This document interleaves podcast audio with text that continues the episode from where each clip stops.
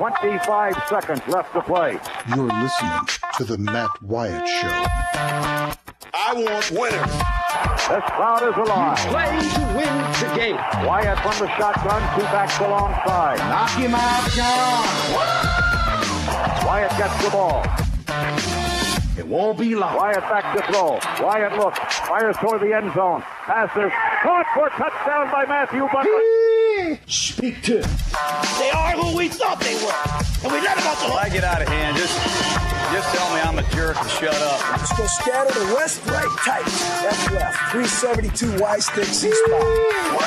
The Matt Wyatt Show. He's Radio Wyatt. Well, how am I going to go to college? I'll just play football. All right, and just like that, hour number two of today's show on this Tuesday has begun. I appreciate you tuning in. Hope y'all are doing well. Hit me up. Call me, text me, tweet me, type your comment question in on the live stream over here on Facebook. Any way I can hear from you, I'd be happy to. Call me on the uh, Davini phone, 995 1059. Text me, 885 ESPN. On Twitter, it's at Radio Wyatt. Here, coming up in hour two, we're going to talk with a friend of mine named Don Williams. Don uh, has been in the media business for really his entire career, um, in the broadcast business for years and years. He's originally from the state of South Carolina. Came up calling games. He used to call college football games uh, for South Carolina. Did some national play by play stuff for baseball and other sports with Westwood One. Then got into kind of the uh, the rights side of this, where the money is, frankly. Uh, went to work with Learfield. He's been with them for a long time. Learfield, the company that owns the broadcast rights for Mississippi State, now with Ole Miss too, because of the merger with Learfield IMG College. And anyway, Don, but as a member of the media and a South Carolinian, he's been working and covering the Masters for over 30 years. I think last year was his 32nd, is what he told me. And we had the news yesterday. The Masters actually this year going to take place in November. But it's twofold for having Don on here in just a few minutes uh, when we get him on the Davini phone. Don is uh, a big Tigers fan also. And yesterday you had the news of Mr. Tiger, Al Kaline, passing away at the age of 85. He played for the Tigers, one team, for 21 years, from 53 to 74. He was an 18 time All Star, a member of their World Series championship team in 68. His numbers retired. He was a first ballot Hall of Famer. And we're going to talk with Al. I mean, we're going to talk with Don about Al Kaline and his life. Mr. Kaline passing away yesterday. He was a heck of a deal, heck of a player. But uh, Don grew up a Detroit Tigers fan. So we're going to talk about all that with Don coming up here in uh, just a bit. Hey, and speaking of the Tigers, you know, I played for you earlier the clip of on this day in 84, Jack Morris throwing a no hitter for um, the Tigers against the White Sox. The cap by Morris. Working up the set position now. He goes to his set. Kittle waits. Here it comes. He struck him out, and Morris has a no hitter. Well, that voice on the play by play there is Ernie Harwell. You know, and I told you that's someone that if you're not familiar with Ernie Harwell's work as a baseball announcer, you ought to be. Here's something I came across a couple of years ago, and I have saved it. And this year, without an opening day and without baseball, I didn't really have a, a an obvious chance to play it for you. But I, since I brought him up today, I think this is a good opportunity. Ernie Harwell, longtime Tigers announcer, and this was something he recorded or they had him record about what baseball is, and then somewhere along the way, someone put music to it. This is the voice of Ernie Harwell. Baseball is a president tossing out the first ball of the season and a pudgy schoolboy playing catch with his dad on a Mississippi farm. A tall, thin old man waving a scorecard from the corner of his dugout. That's baseball. So is a big fat guy with a bulbous nose running home one of his 714 home runs. There's a man in Mobile who remembers that Honus Wagner hit a triple in Pittsburgh 46 years ago. That's baseball. And so is a scout reporting that a 16 year old Sandlot pitcher in Cheyenne is a coming Walter Johnson. Baseball is a spirited race of man against man, reflex against reflex, of game of inches. Every skill is measured, every heroic, every failing, seen and cheered, or booed, and then becomes a statistic. In baseball, democracy shines its clearest. The only race that matters is the race of the bag. The creed is a rule book, and color merely something to distinguish one team's uniform from another. Baseball is a rookie, his experience no bigger than the lump in his throat as he begins fulfillment of his dream. It's a veteran, too. A tired old man of 35, hoping those aching muscles can pull him through another sweltering August and September. Nicknames of baseball, names like Zeke and Pie and Kiki and Home Run and Cracker and Dizzy and Dazzy. Baseball is the clear, cool eyes of Rogers Hornsby, the flashing spikes of a Ty Cobb, and an overaged pixie named Rabbit Maranville. Baseball, just a game, as simple as a ball and bat, and yet as complex as the American spirit it symbolizes. It's a sport, a business, sometimes almost even religion. Why, the fairy tale of Willie Mays making a brilliant World Series catch and then dashing off to play stickball in the streets with his teenage pals. That's baseball. And so is the husky voice of a doomed Lou Gehrig saying, I consider myself the luckiest man on the face of this earth. Baseball is cigar smoke, hot roasted peanuts, ladies' day down in front, take me out to the ball game, the seventh inning stretch, and the Star Spangled Banner. Baseball is a man named Campanella telling the nation's business leaders, you have to be a man to be a big leaguer. But you have to have a lot of little boy in you, too. This is a game for America, this baseball. A game for boys and for men. Really good. That's Baseball Is, read by Ernie Harwell, the late, great announcer for the Detroit Tigers. And uh, on the phone line with us right now, Davini Equipment phone, Davini Equipment Madison and in Jackson, friend of mine, Don Williams, who grew up a Tigers fan, who probably had a little chill go up his spine every time he gets to hear the voice of the late, great Ernie Harwell. Don, good day to you, sir. Hope you're doing well. Did you catch a little bit of that hearing Ernie Harwell's voice? I did. I did. You can't imagine uh, how many uh, games I heard Ernie Harwell call over the years from uh, when I started following the Tigers in 62. 62, Matt Wyatt. how old were you then? I was not. A, uh, I was not. yeah. yeah. So, uh, yeah, you know, combination of Ernie Harwell and uh, Al Kaline. That was the uh, basis of my uh, of my youth. Uh, fun times, and of course, sad to get the news yesterday on my wife's birthday that Al Kaline oh. had died. Well, belated uh, 24 hours later birthday to Donna. I'm I'm sorry I didn't know her. I would have messaged her. Yeah, I saw that news. I thought of you. Uh, I also had the news of the Masters. I'll get around to that, but Saw the news yep. yesterday, the passing of Al Kaline. I was just looking it up, Don. So he played for the Tigers, one team from 53 to 74, an 18 time All Star, and a, a, key member on that 68 World Series team. As a lifelong Tigers fan, you grew up watching him. Of course, before you were listening to him. Maybe for us, Don, tell me what stands out the most about his career, about Al Kaline, the player you know, that's kind of hard because, you know, you look at it from a lot of different angles. When I started following the Tigers, I was eight years old. And he really wasn't the fan favorite on that team. Mm-hmm.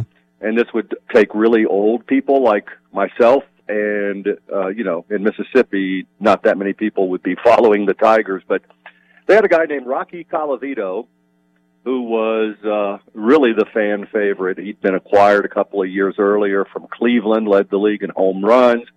Really a colorful guy, mm-hmm. and you know he um, he got traded a couple of years after that, before I think, to uh, Kansas City, and he had he had a nice career. uh, but he wasn't uh, a Hall of Famer like Kaline was. So Kaline kind of just became that guy that was there every day and did everything well, and that is, um, I think, when you read the um, uh, the obituaries today and the re- remembrances, it was all about that.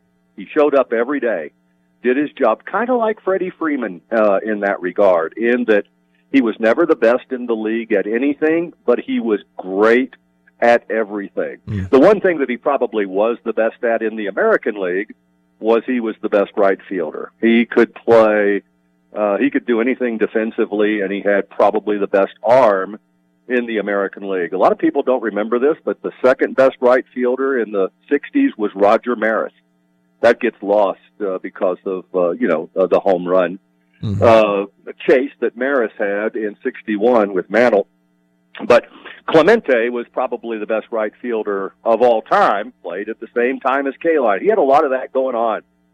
You know, there was there were other people that Kaline would be compared to. Clemente, uh, most obvious, but in the American League, you had Mickey Mantle, and so Kaline was always that next guy. And his teams were never that good, except for two or three isolated incidents. And of course, 68 was the great team. Yeah.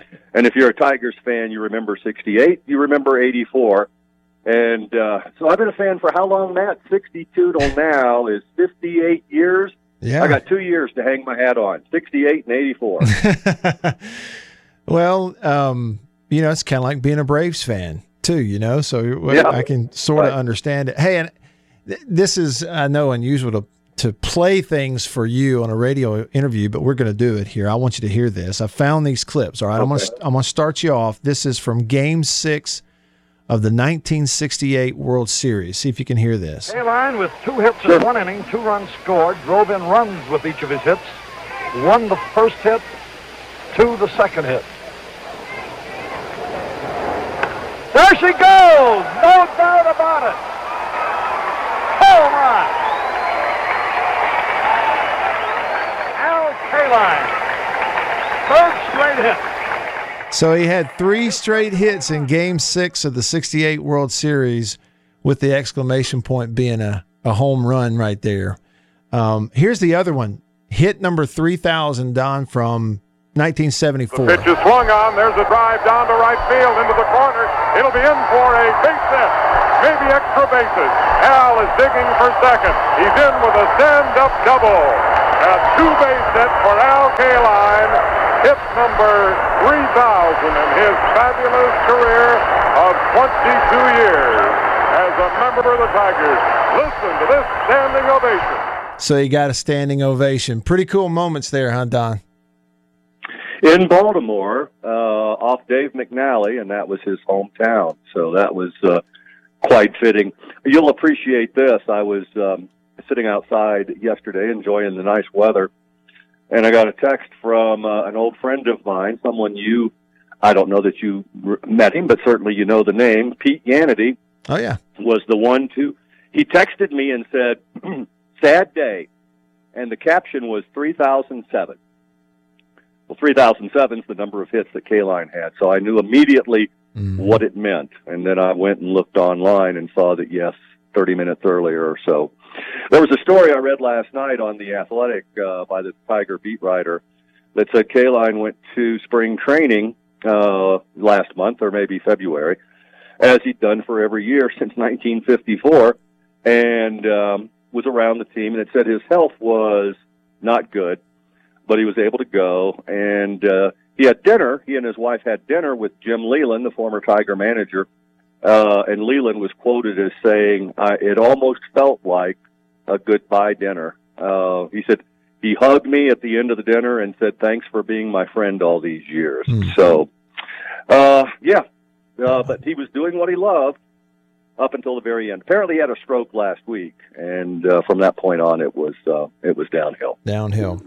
So Al Kaline passed away yesterday, 85 years old. Great uh, Detroit Tiger for over 20 years with one team. Don Williams on your radio right now on the Davini Equipment phone line. Don, I mentioned to folks listening, you've covered the Masters for well over 30 years consecutively. I assume this will be the first one, if it goes off without a hitch, according to yesterday's news, that you will have covered in November. Am I correct? Ah. well, yeah, I think that's a pretty safe assumption that that uh, myself and everybody else, uh, it'll be unprecedented. What does Augusta National look like in November? And if you're from South Carolina, like I am, and and Augusta is just a suburb of South Carolina, um, November can be anything. Mm. I have done some games at Williams Brice Stadium when it was 42 degrees, and it can also be 90. So uh, the weather could be interesting in mid-November. Sure. Well, and you know when you think about it, Don, um, the feel of the Masters, watching it after other potentially meaningful golf events. That's the other thing too. I, I, I, I have a hard time since yesterday seeing that, even imagining it. What about you, someone who's seen it in person all these years? Can you? Are you having a hard time imagining it? Or are you just excited that it's at least on the schedule and then we'll see if we get there? I'm definitely the latter, Matt. I'm hmm. I'm excited it's on the schedule and looking forward to going and of course understanding and knowing that it will be unlike anything we've ever seen before. But the good news is that and it's the caveat is if and I still think it's a huge if. The caveat is, I mean, uh, the, the reality is it will be different in so many different ways, but it will still be good. It'll be great. And then when it's over, it will only be five months until we get to do it all again. So that's going to be phenomenal. That's a great point. I had not thought of that. And Yeah. See, here what they announced, and you had to read through the, you know, all the stuff. So the cutoff, of course, to qualify for Augusta was last week. The last criteria was top 50 world ranking as of the 10 days before the Masters. So that was last week. Plus, uh, you could qualify if you won the golf tournament that was pe- played this past weekend. Well, the world golf rankings are finalized uh, until more play happens, and there was no golf tournament. So the field for the 2020 Masters is set. And no matter what happens between now and then, you can win the Players' Championship, you can win the Memorial, you can win whatever. That's not going to get you into the 2020 Masters. So the, the everybody who has qualified based on the normal Masters criteria, uh, including the guy from Mississippi that was the U.S. Amateur runner-up last year, they will be in this 2020 Masters. Yeah, that's amazing. When I told Annabeth last night in conversation over dinner, I said, you know, I found out today they put it on the schedule. The Masters is going to be in November. She had a dual response, two parts, and it was her observation. Immediately done without hesitating. She said, Well, there will be no azaleas. And then there was a pause. there was a pause, and then she said, And they're going to have to change the menu. Which I never would have thought of that. And I guess they probably won't change the menu, even though it's November, will they? No, I, I think pimento cheese and egg salad will still be served in November. It was, uh, yeah, it was funny, you know, um, with the way the climate has changed uh, in recent years, they really struggled to get the azaleas right Masters Week because they, you know, it just gets warm too early. And there was a story written today about uh, Augusta this week and how weird it was, how different it was. And they- they made the point that the azaleas this year were already past their peak. So they wouldn't have had them for this week. They, so they're not going to have them in November either. Okay. You know, being there a couple of years ago and and getting to see what a Saturday and a Sunday are like, um, it, I, I it just you know the event and Don, I've got about one minute, which is a crunch here, but the event is such a spectacle that I just think it won't matter when they play it as long as they play it. Do you agree? That's right. Oh, absolutely. There's no question. And and since we're uh, crunched on time, I'll just I think you know that all the final rounds of Augusta are on YouTube since 1968. Mm-hmm. I made the decision that I was going to go watch every single one of the ones that I have been to, beginning in '82. Uh, I am now uh, working on the 91 Masters right now. So between now and November, I'm going to finish them. Did you watch 86 twice? Be honest. No, I, I prefer 85. Okay.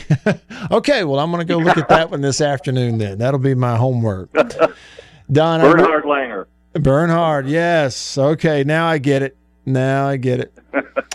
Listen, Don, thank you so Bye, much. Matt. Yeah, I really appreciate it. Uh, some time here today on a Tuesday, and uh, we'll do it again soon. Thank you. Say hello to the family for me. All right, same to you, and happy birthday to Donna from us. Thanks. Thank you. Bye. Bye. That's Don Williams. So he's been there and covered it. Um, I think it was. I think last year he told me it was 32 years consecutively at the Masters. It might have been 33. I think it was 32. And um, of course, when my wife and I were there a couple of years ago, Saturday, Sunday, we got to see and visit and spend some time with Don, get a little tour. And I really do think, I mean, if you can just imagine, if you wanted to, let's just allow ourselves to hope upon hope as a sports fan and go as glass half full as we can. Let's allow ourselves to do it. And close your eye and peek ahead to November 2020. Now, if you're as old as I am, you know that'll be here pretty quick. It sounds like a long time off, but it's not. It'll be here quick. Peek ahead to November 2020. And a vaccine is available. We've all had our shots. We're no longer afraid to go to sporting events. We're able to do that according to the experts. And on one weekend, we've got SEC football, NFL football, and the Masters at Augusta National. Be a heck of a moment, won't it? I look forward to it. Let's keep hoping. All right, we'll continue hour two right after this. I'm Matt in the Farm Bureau studio. Stick around. You're listening to The Matt Wyatt Show.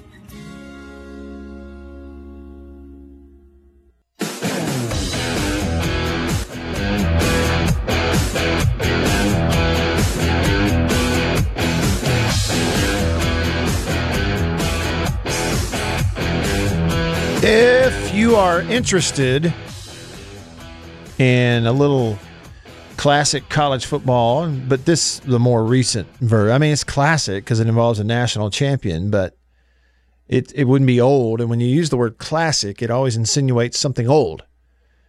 I'm talking about last year's LSU football team. If you're an LSU fan, or if that just interests you, I'm giving you a heads up. Watch uh, on ESPNU today. They are replaying at two o'clock LSU's game against Ole Miss.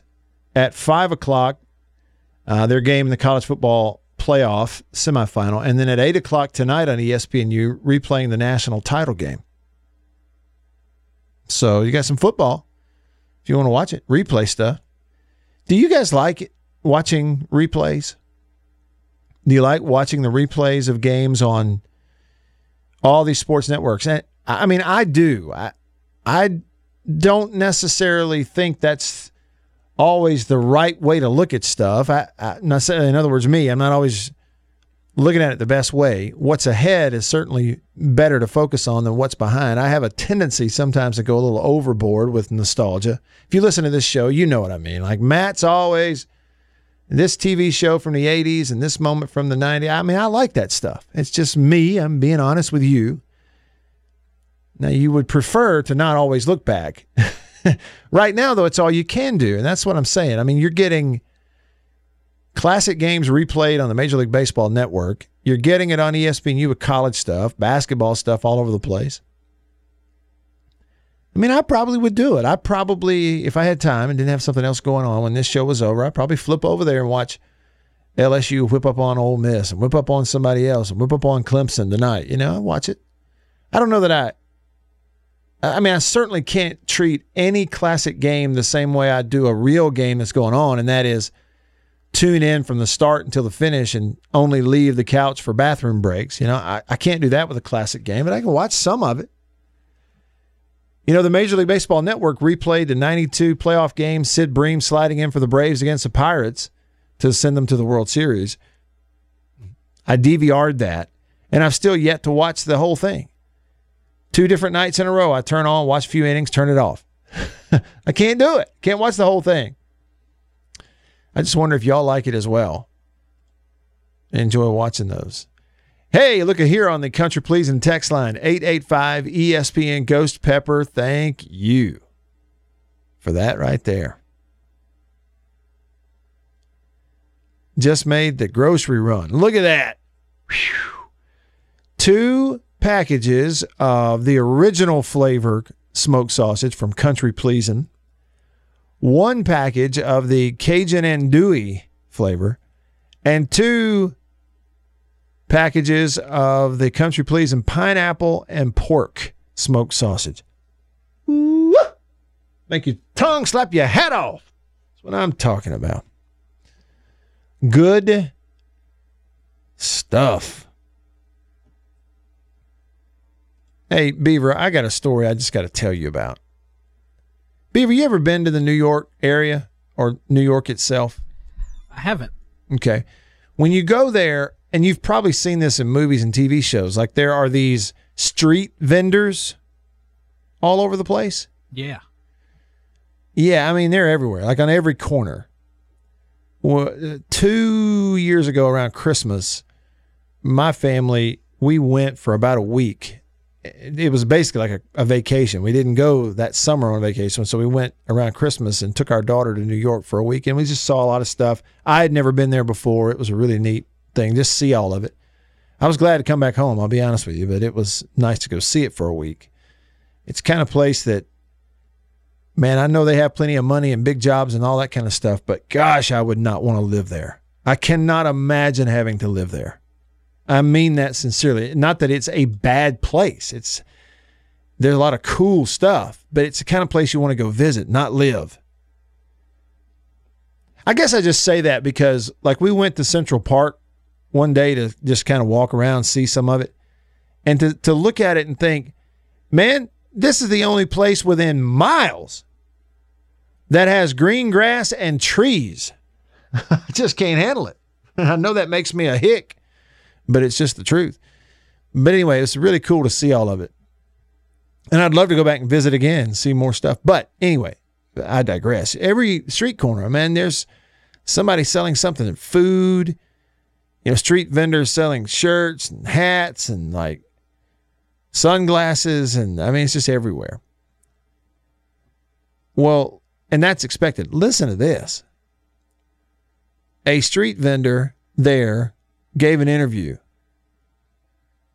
This street vendor has switched what they normally sell and is selling masks, surgical face masks, like sort of kind of like under the table black market got a hold of boxes full of masks.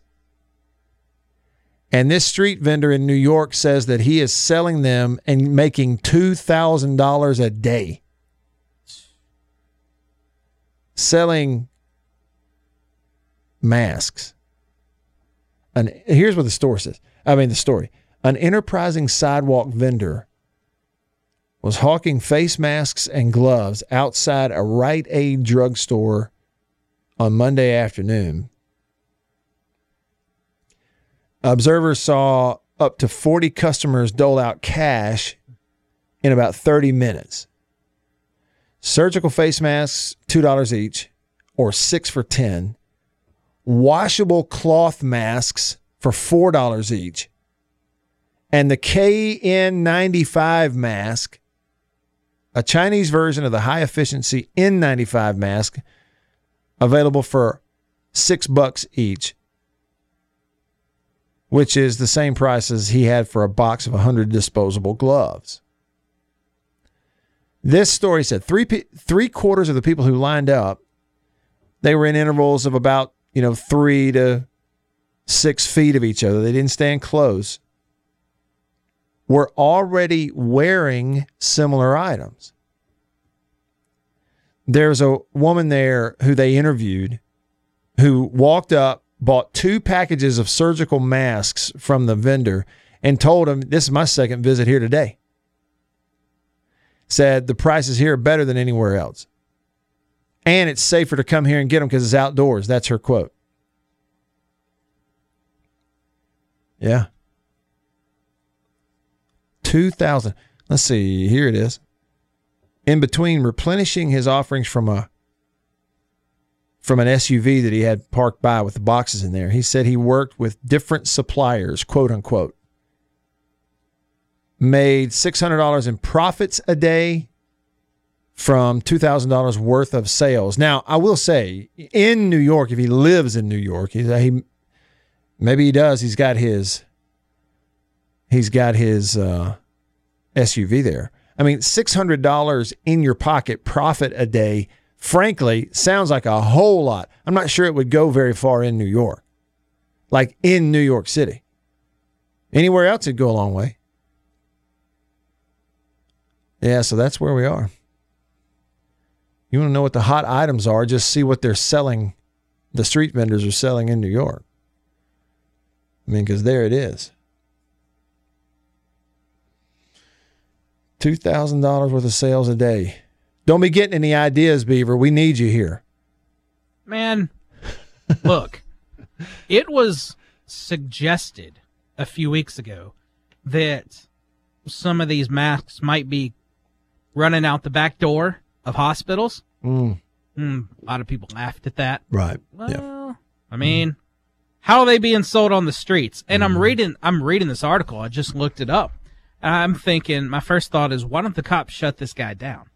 Yeah, why and it not? says here they made him move and then after they made him move they said hey can you donate the, these masks to the precinct Isn't- crooked man Isn't that incredible?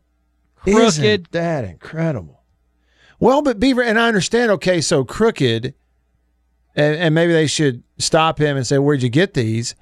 But they've got all these policemen at the precinct who feel like they need these things and can't get them. They can't just walk out and buy them. Plus, they're working. And they're like, I mean, it's crooked. So they're like, hey, we'll let you continue if you just give us a bunch of them.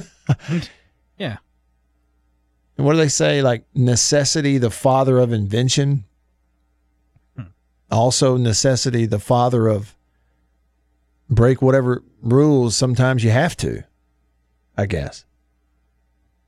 Hmm. yeah i don't like i don't like any part of this story matt wyatt Yeah. they if you know if the hospitals who you know the mayor there keeps telling us Mm-hmm. that they need which Right. meh, i don't know that i buy him completely but that's beside the point if they do in fact in there if they are in such bad need maybe they should be there not with some shady street vendor Yeah. you know Exactly. You know, if there's a giant need in our hospitals, and where is he getting boxes of them and loading his SUV with those? I mean, that's that's true. And and the other thing too is,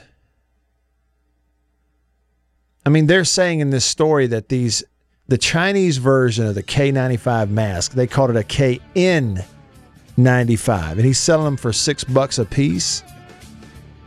But if the, if the real deal KN95 is a little more expensive and it is they're gone because they are super duper masks, is this knockoff, which a lot of the street vendors in New York are just selling knockoff stuff?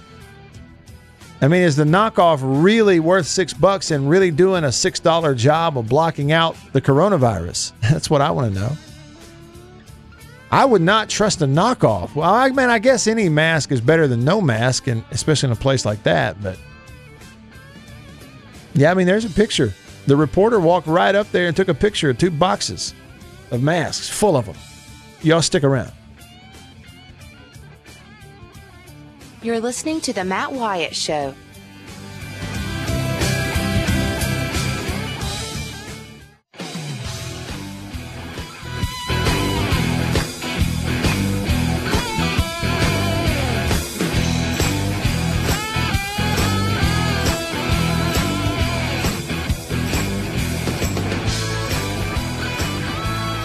Back on the show, I'm Matt.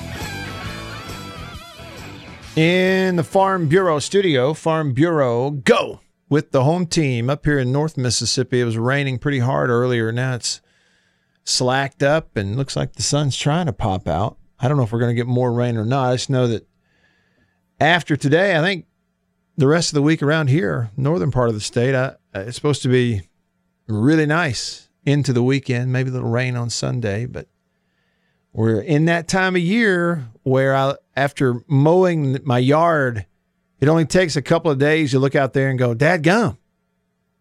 Needs mowing again. Shoot. you just can't keep it mowed fast enough.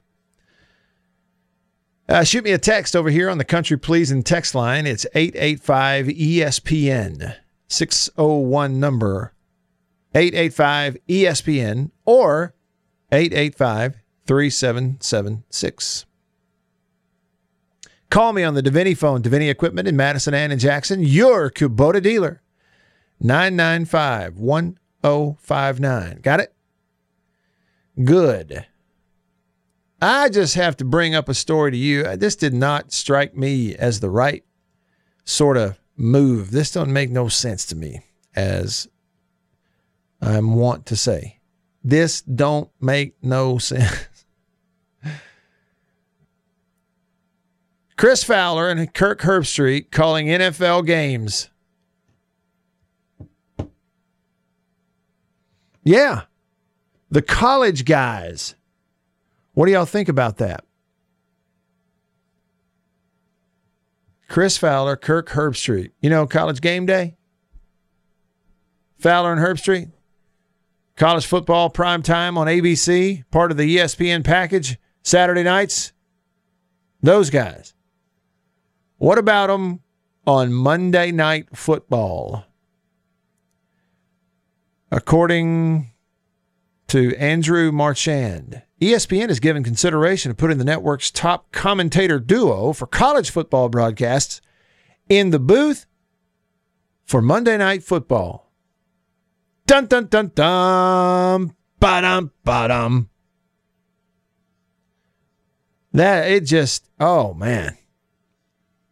Now, again, the one thing that they're getting right at ESPN is this.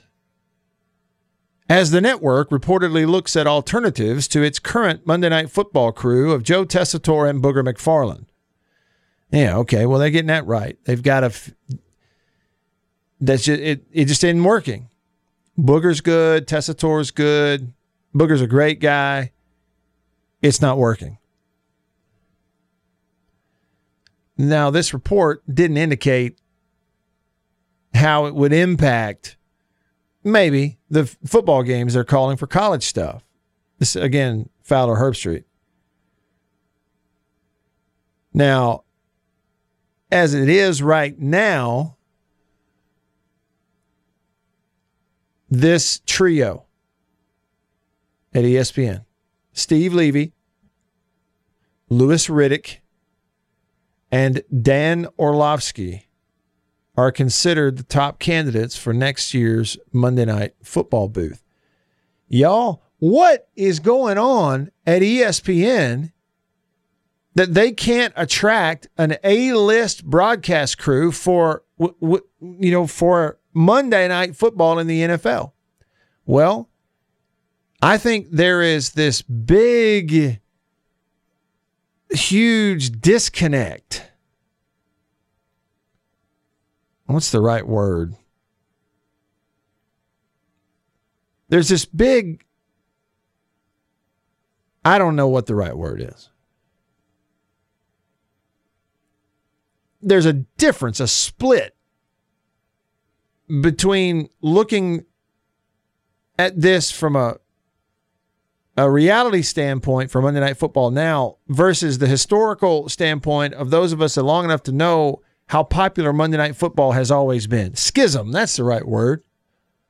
There is a schism. Here's what it is all of us, pretty much of any age, fans, what do we do? We look at Monday Night Football as a big deal.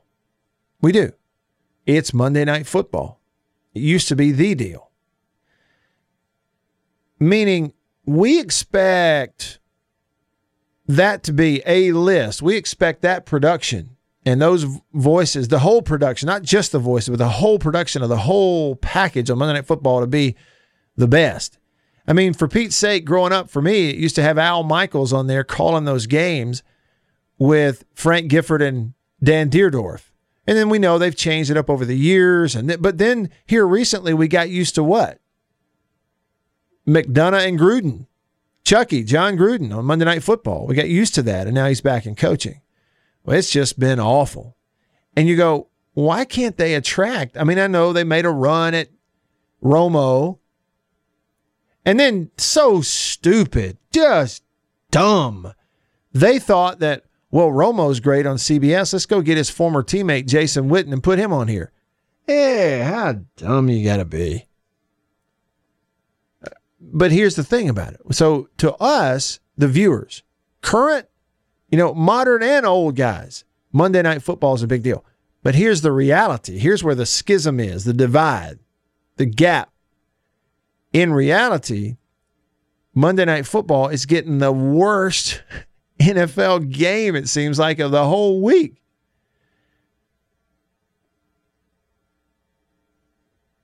It's just like it, you know, the matchups are so bad. Okay. Why? Well, I think the NFL made a decision over the last five to 10 years, slowly but surely, it was going to cater to these big network partners. NBC Sunday Night Football, Al Michaels and Chris Collinsworth. Huge games and matchups. We're going to give you the Patriots and the Cowboys any chance we can get them. You know, huge game. Thursday night football, like catering to, even though the players hate it, catering to Thursday night football and matchups on that Thursday night game once they got it established. Because why? Because Thursday night football on the NFL network is also paired with what? NBC and Fox, or whichever two, CBS and Fox. So ESPN's odd man out. The NFL, I think, and this goes back within the last 10 years all the problems that ESPN had. They've started to correct that in recent years, but I think the NFL has just started turning their nose up at ESPN. Didn't like it, didn't like their coverage, didn't like the way they went about it, didn't like what the company was doing, and decided, to heck with you.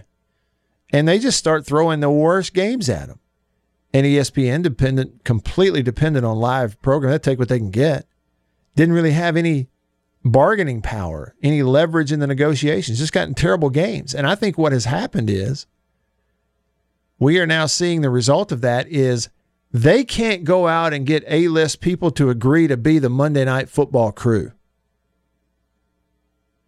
Because the reputation in that world is man, they're getting terrible games every week. And oh, by the way, have you seen how bad this has all been since Gruden left? Yeah. I think that's it. I think they've I think it has gotten within the industry such a bad reputation that nobody's willing to jump on it. I mean, how much you saw the rumors? How many millions upon millions of dollars were they trying to throw at Tony Romo and then reportedly at Peyton Manning? It was reported that they were trying to go 10 years, like $140 million to Romo and Manning. They were like, nah. so they can't. And, here, and then obviously the headlines now that are making the rounds. Well, ESPN's going after Drew Brees when he retires. I mean, ESPN is already trying to position themselves as locking up Drew Brees to be their Monday night football guy, and he ain't even done playing yet. And I'm just telling you, it's rough. And now you're sitting here, you're going to tell me that longtime SportsCenter anchor, and he's done what, Uh, I mean, he's done other things, but Steve Levy, former GM Louis Riddick, who really just kind of has been a, a talking head, he's very good in that role, like as a desk analyst of NFL and you know player personnel and contract stuff, and an obscure former player in Dan Orlovsky, and he may be great, but this is Monday Night Football. This is Monday Night Football. This is John Madden. This is Al Michaels, Dan Dierdorf, Frank Gifford, Jon Gruden. This is Monday Night Football.